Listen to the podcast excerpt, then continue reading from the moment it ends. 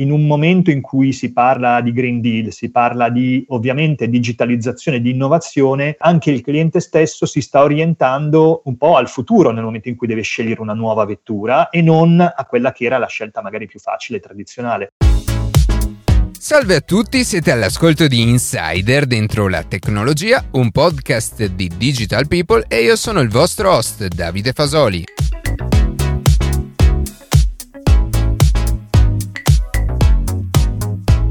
Oggi proseguiremo il nostro percorso alla scoperta della mobilità elettrica. Infatti parleremo di automobili e non solo con Volkswagen Group Italia. Prima di passare alle notizie che più ci hanno colpito questa settimana, vi ricordo che potete seguirci su Instagram a chiocciola dentro la tecnologia, iscrivervi alla newsletter e ascoltare un nuovo episodio ogni sabato mattina su Spotify, Apple Podcast, Google Podcast oppure direttamente sul nostro sito.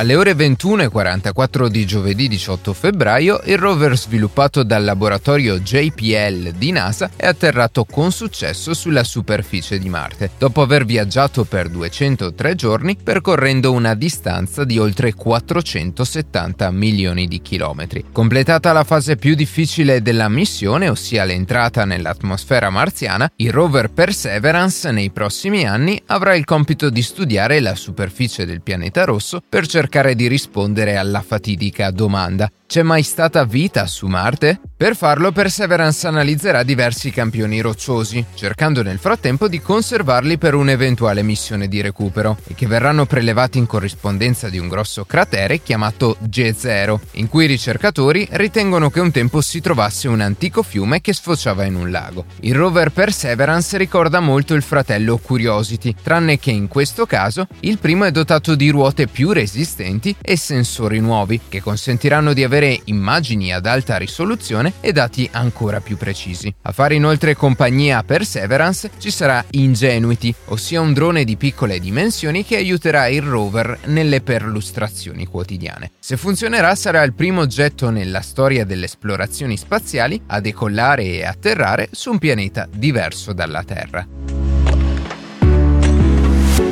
Dopo i problemi di congestione di rete lo scorso anno al debutto in Italia di DAZN, con lo streaming esclusivo della Serie A, Tim ha pensato ad una soluzione per garantire ai propri clienti streaming affidabili e senza interruzioni, sfruttando canali alternativi alla rete internet. E la chiave per ovviare a questi problemi sembra essere il digitale terrestre. In pratica la diretta verrebbe trasmessa in modo sicuro attraverso il canale televisivo, per poi essere ricevuta dal Team Vision Box, in possesso possesso del cliente, ovviamente connesso sia a internet sia all'antenna di casa. L'idea di Team e di Dazon comunque non è quella di utilizzare questo sistema come soluzione principale, anzi si tratterebbe solo di un canale di backup da sfruttare esclusivamente al verificarsi di congestioni o problemi di rete alleggerendone il carico. Una soluzione decisamente ingegnosa quindi, ma che d'altro canto ci fa ancora una volta comprendere l'importanza di garantire a tutti i cittadini una connessione connessione stabile e veloce che al momento solo la fibra ottica può garantire.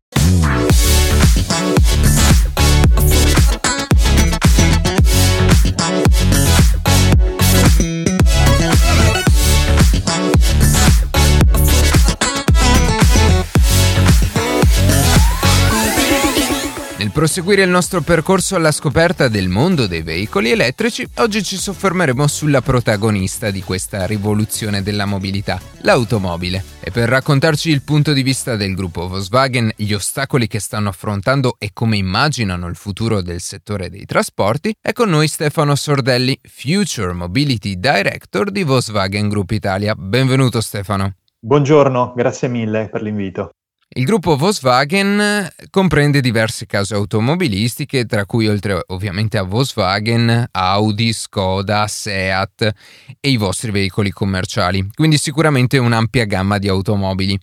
Ma da quando e perché vi siete però approcciati al mondo dei veicoli elettrici e quali sono state le difficoltà che avete, diciamo così, affrontato e riscontrato durante questo percorso?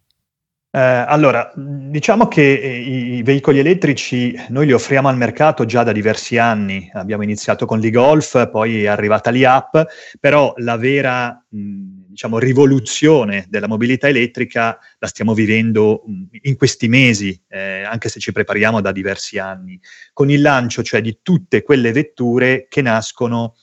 su piattaforme dedicate alla mobilità elettrica, quindi non piattaforme condivise con altre eh, motorizzazioni, potremmo dire così, ma piattaforme che quindi nascono e sono pensate esclusivamente per vetture a trazione totalmente elettrica. Una di queste, eh, che è un po' il cuore della nostra strategia, la chiamiamo MEB, è una piattaforma modulare eh, esclusiva per, ve- per, veicoli elettrici, modulare quindi su questa piattaforma possono nascere e nasceranno in futuro diverse vetture con dire, diversi tipi di design, nasceranno SUV, nasceranno vetture shooting brake, nasceranno vetture compatte e con diversi eh, diversi brand. Ovviamente, eh,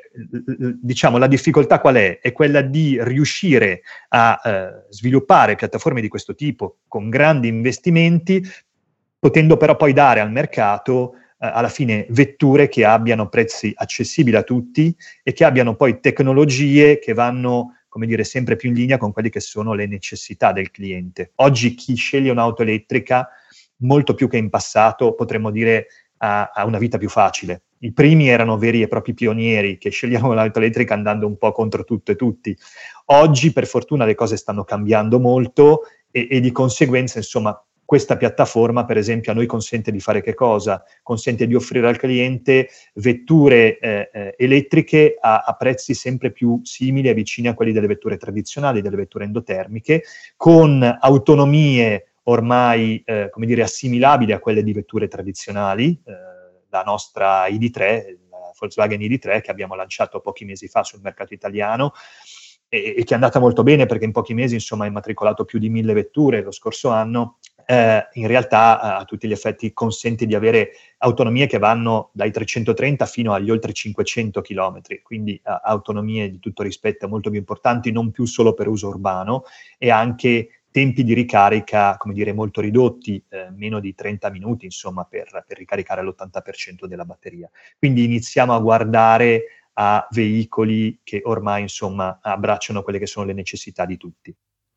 Ho capito, sì, quindi eh, forse all'inizio uno dei, dei, problemi principali era anche quello dell'autonomia. E un altro problema che potrebbe porsi il potenziale cliente di un veicolo elettrico, che oggi i potenziali clienti sono tantissimi perché è un, un mercato sicuramente molto giovane, è quello della durata della batteria nel tempo perché eh, oggi siamo abituati con, con, i nostri smartphone, sappiamo che eh, lo smartphone lo ricarichiamo quotidianamente e vediamo che dopo uh, alcuni anni la capacità della batteria diminuisce e lo vediamo in modo, in modo evidente. Questo problema riguarda anche le batterie delle auto elettriche? Allora, intanto tu hai detto bene, nel senso hai parlato di alcuni anni, cioè è inevitabile che dopo alcuni anni eh, possa, possa, capitare, però eh, diciamo faccio subito una premessa. Le nostre batterie sono garantite per 8 anni o 160.000 km, quindi eh, eh, questa intanto è, è, la doverosa premessa, per cui eh, come dire, il cliente può stare, può stare, tranquillo, chi sceglie un nostro mezzo può stare tranquillo. Eh, detto questo, mh, secondo me occorre fare un'ulteriore premessa. Ov- Ovviamente eh, ogni batteria, insomma, eh, diciamo al litio, poi è sottoposta a diversi cicli di carica-scarica. È altrettanto vero che più sono intensi, più ovviamente la batteria può, tra virgolette, risentirne. Però noi stiamo parlando di passenger cars, cioè stiamo parlando di, di vetture che insomma vanno alla maggior parte di noi eh, e, sono vetture che mediamente eh, come dire, media nazionale fanno fra i 35 e i 40 km al giorno, questo per dire che se io ho una vettura con un'autonomia di 330 km, non necessariamente potrei ricaricarla ogni giorno. E in più, sempre più, per quello che stiamo vedendo, eh, la, la, la customer experience del cliente elettrico oggi, ma sempre più anche domani, passerà da, come dire, momenti diversi di ricarica, ricarica a bassa potenza, eh, quindi che sollecita poi meno la batteria, eh, magari in ambito domestico o, o, o, o presso l'azienda, quindi presso l'ufficio, eh, magari alternato a momenti di ricarica eh, ad alta potenza o a media potenza in ambito, come dire, extraurbano, in ambito autostradale, però non ci saranno mai, come dire, continui cicli di carica-scarica più volte al giorno come può capitare magari ai muletti no? eh, che, che, si utilizzano nelle aziende in ambito logistico, che sono mezzi che già funzionano in, in ambito elettrico, che già dire, siamo abituati a vedere o, o, o, o, ad utilizzare alcuni di noi e, e, che in realtà già esistono, insomma, eh, e, e, che ovviamente hanno batterie, eh, dire, sollecitate. Quindi parlando di passenger car mi sento di dire che inevitabilmente una batteria nel tempo, dire, viene utilizzata in quanto tale, perde un po' quella che è, insomma, un po' la sua performance, però da un lato c'è la garanzia, dall'altra eh, c'è il fatto che comunque la ricarica che, che, sempre più daremo alle nostre vetture sarà una ricarica data da un mix di potenza, alcune volte ad alta potenza, altre volte a bassa potenza e quindi questo, come dire, favorisce anche la vita utile della batteria stessa. Sì, quindi eh, sta anche molto la, la, durata in sé della batteria da, da come poi l'utente finale utilizza il veicolo. Questo sempre, assolutamente sì, vale per l'auto elettrica come per qualunque altro prodotto che acquistiamo. Ho capito. E in riferimento invece, adesso abbiamo parlato abbastanza in astratto di, di, veicoli elettrici, però quali sono le vostre offerte commerciali, le vostre offerte sia cioè per quanto riguarda i veicoli appunto come, come hai detto tu per passeggeri, ma anche per i, i piccoli veicoli commerciali? Ma ehm, diciamo che il portafoglio eh, di proposte che stiamo portando insomma, a, a, al mercato è, è, molto importante con tutti i nostri brand, nel senso che citavo prima la Volkswagen ID3, eh, a breve arriverà anche la ID4, quindi che è una vettura, eh, come dire, eh, che ha misure diverse da quella di un ID3, che è grande pressappoco come una Golf, per, per, dare l'idea. È un SUV compatto però più grande, che quindi che guarda più a, a un Volkswagen Tiguan. Però poi arriverà anche la Q4 e-tron di Audi, arriverà la, la, la Skoda ENIAC, quindi sono tutti SUV di taglia, come dire, eh, compatta, eh, che sono poi un po' le vetture che oggi anche il cliente cerca, cioè la crescita del mercato auto eh, eh, ha dei fattori abilitanti, fra questi fattori sicuramente, come dire, il fatto che l'offerta negli anni scorsi fo- fosse eh, come dire, abbastanza ridotta rispetto alle vetture tradizionali e, e, e, avesse vetture con forme che magari non sempre soddisfavano le necessità dei clienti, anche questo inevitabilmente in, in, limitava un po' la diffusione. Per cui questa cosa devo dire che sta un po' cambiando, eh, stanno arrivando e arriveranno da parte nostra, insomma, eh, molte vetture eh, elettriche da qui al 2029, insomma, eh, ne lanceremo oltre, o, oltre 70, quindi eh, ovviamente, come dire, nei prossimi anni avremo una vera rivoluzione, insomma, in questo, in questo senso, eh, ma che non riguarda solo le passenger car, ma riguarda anche i veicoli elettrici. In realtà i, i colleghi dei, dei, dei, veicoli commerciali di Volkswagen hanno già ormai da due anni lanciato sul mercato eh, un, un, mezzo, insomma, di crafter che, eh, che stiamo vendendo e, e che anzi è, è, è molto richiesto proprio perché sempre più poi, e lo abbiamo visto anche questo, in questo periodo, per esempio chi si occupa di eh, distribuire no, quello che acquistiamo attraverso l'e-commerce si muove in città eh, e, e, fa, come dire, continui eh, spostamenti magari molto brevi, dovendo fermare il mezzo e quindi ovviamente, eh, come dire, veicoli di quel tipo, magari veicoli abbastanza capienti, ma che non devono necessariamente trasportare colli molto pesanti, ecco, per quel tipo di, come dire, eh, clientela eh, è fondamentale anche potersi muovere in città, ma a zero emissioni e da questo punto di vista, insomma, copriamo anche quel, quel tipo di richiesta. Sì, poi ci sono magari, eh, hai parlato di città, anche delle zone a traffico limitato che permettono l'accesso solo a determinati veicoli, in special modo elettrico, e quindi devono per forza anche eh, chi consegna i, i, pacchi dei corrieri, appunto, devono adeguarsi a, a queste zone. No, hai detto benissimo e, e guarda, eh, eh, quello è fondamentale, sempre più sarà, eh, sarà, ci saranno in futuro e, e, e quello è uno dei, dire, dei, fattori abilitanti di cui parlavo prima della mobilità elettrica. No? Eh, noi possiamo fare molto, quindi lo sviluppo tecnologico delle vetture che arriveranno è fondamentale, eh, però poi ci sono altri fattori abilitanti che eh, fisseranno un po' anche quello che sarà la crescita no, del, del, del, parco circolante elettrico. E fra questi c'è sicuramente eh, quello diciamo, del, delle normative, no, di come normeranno i decisori istituzionali riguardo proprio a questo tipo di mobilità a livello non solo europeo, nazionale, ma anche locale, cioè anche le amministrazioni locali avranno un ruolo importante, quindi le città in questo senso. Prima hai, hai, detto appunto che eh, la, vostra, la, vostra, offerta per, il, il, per, per, i veicoli elettrici si sta ampliando e perché forse prima il problema era che il, il cliente non, non trovava l'auto, l'auto elettrica su misura per lui. E quindi la domanda che voglio farti è come sta crescendo e quanto sta crescendo il mondo dell'elettrico oggi nel, nel 2021? Ma eh, la chiusura d'anno, dal punto di vista di vendite di auto elettriche, eh, devo dire che insomma eh, ha sorpreso molti, eh, no, non noi perché crediamo molto nell'elettrico e quindi ci aspettavamo una crescita magari sopra quella che erano le previsioni iniziali, eh, per darti un, insomma, un, parametro di crescita, il 2020 con un mercato che, che, che calava eh, di oltre il 25%, il 27% precisamente, ha visto le vetture elettriche crescere del 204%, quindi triplicare i, i loro numeri rispetto all'anno precedente, pur essendo il 2020 un anno insomma, complicato, come, come si sa, insomma, per, per via del, del, del Covid.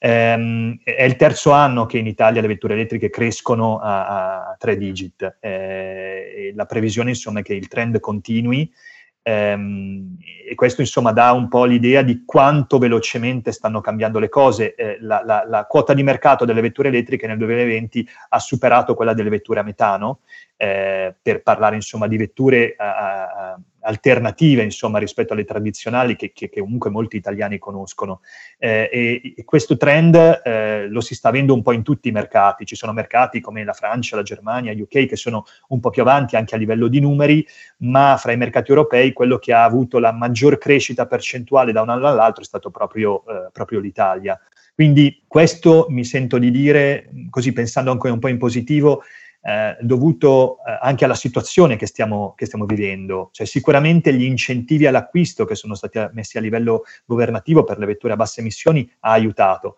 Però mi sento anche di dire, e storicamente è un po' così, che quando poi si affronta una crisi e si cerca di uscire dalla crisi, eh, è giusto ed è più facile forse anche guardare al futuro e non fare le stesse scelte che si sono fatte in passato. Quindi in un momento in cui si parla di recovery plan, si parla di Green Deal, si parla di ovviamente digitalizzazione, di innovazione, eh, come dire, anche il cliente stesso si sta orientando un po' al futuro nel momento in cui deve scegliere una nuova vettura e non a quella che era la scelta magari più facile e tradizionale. Quindi guardando al futuro credo che questo trend continui poi dove verrà posizionata l'asticella? No? Ci sono piani nazionali, eh, come il Piano Nazionale Integrato Energia e Clima, che dice e stima che da qui al 2030 avremo eh, 4 milioni di vetture elettriche circolanti, eh, 2 milioni plug-in hybrid, quindi le ibride alla spina anche se sono insomma un'altra, giocano in un'altra lega, insomma, no? eh, però a tutti gli effetti vetture che dovranno ricaricare. Ecco, dove poi realmente verrà posizionata quella sticella, come dicevo prima, probabilmente dipende da diversi fattori abilitanti. Il trend però che stiamo vedendo è un trend m- mm, molto più accelerato rispetto a quella che poteva essere la stima di qualche anno fa.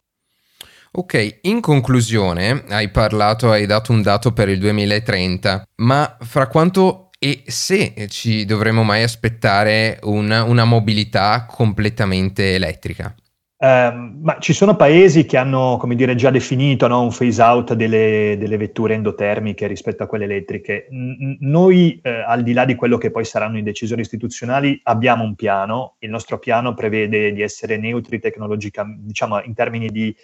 di, di emissioni di CO2 al 2050. Per far ciò vuol dire che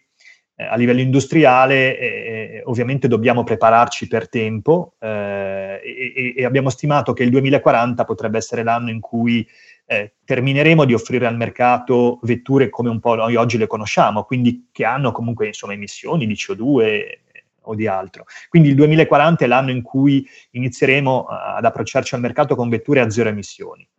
certo, per far ciò a livello industriale dobbiamo prepararci, vuol dire che intorno al 2025-2027 i nostri ingegneri, guardando al futuro, ai nuovi progetti, penseranno e progetteranno esclusivamente vetture a zero emissioni. E entro il 2040 poi tenderemo ad avere un phase out di quelle tradizionali e a vendere solo le vetture a zero emissioni. Quindi ecco, eh, abbiamo un orizzonte di diciamo 20 anni, 25 anni, questo è un po' in termini di offerta cliente finale. Va bene, grazie Stefano per averci raccontato la vostra prospettiva sul mondo della mobilità del domani. A presto. Grazie mille, grazie a tutti, arrivederci.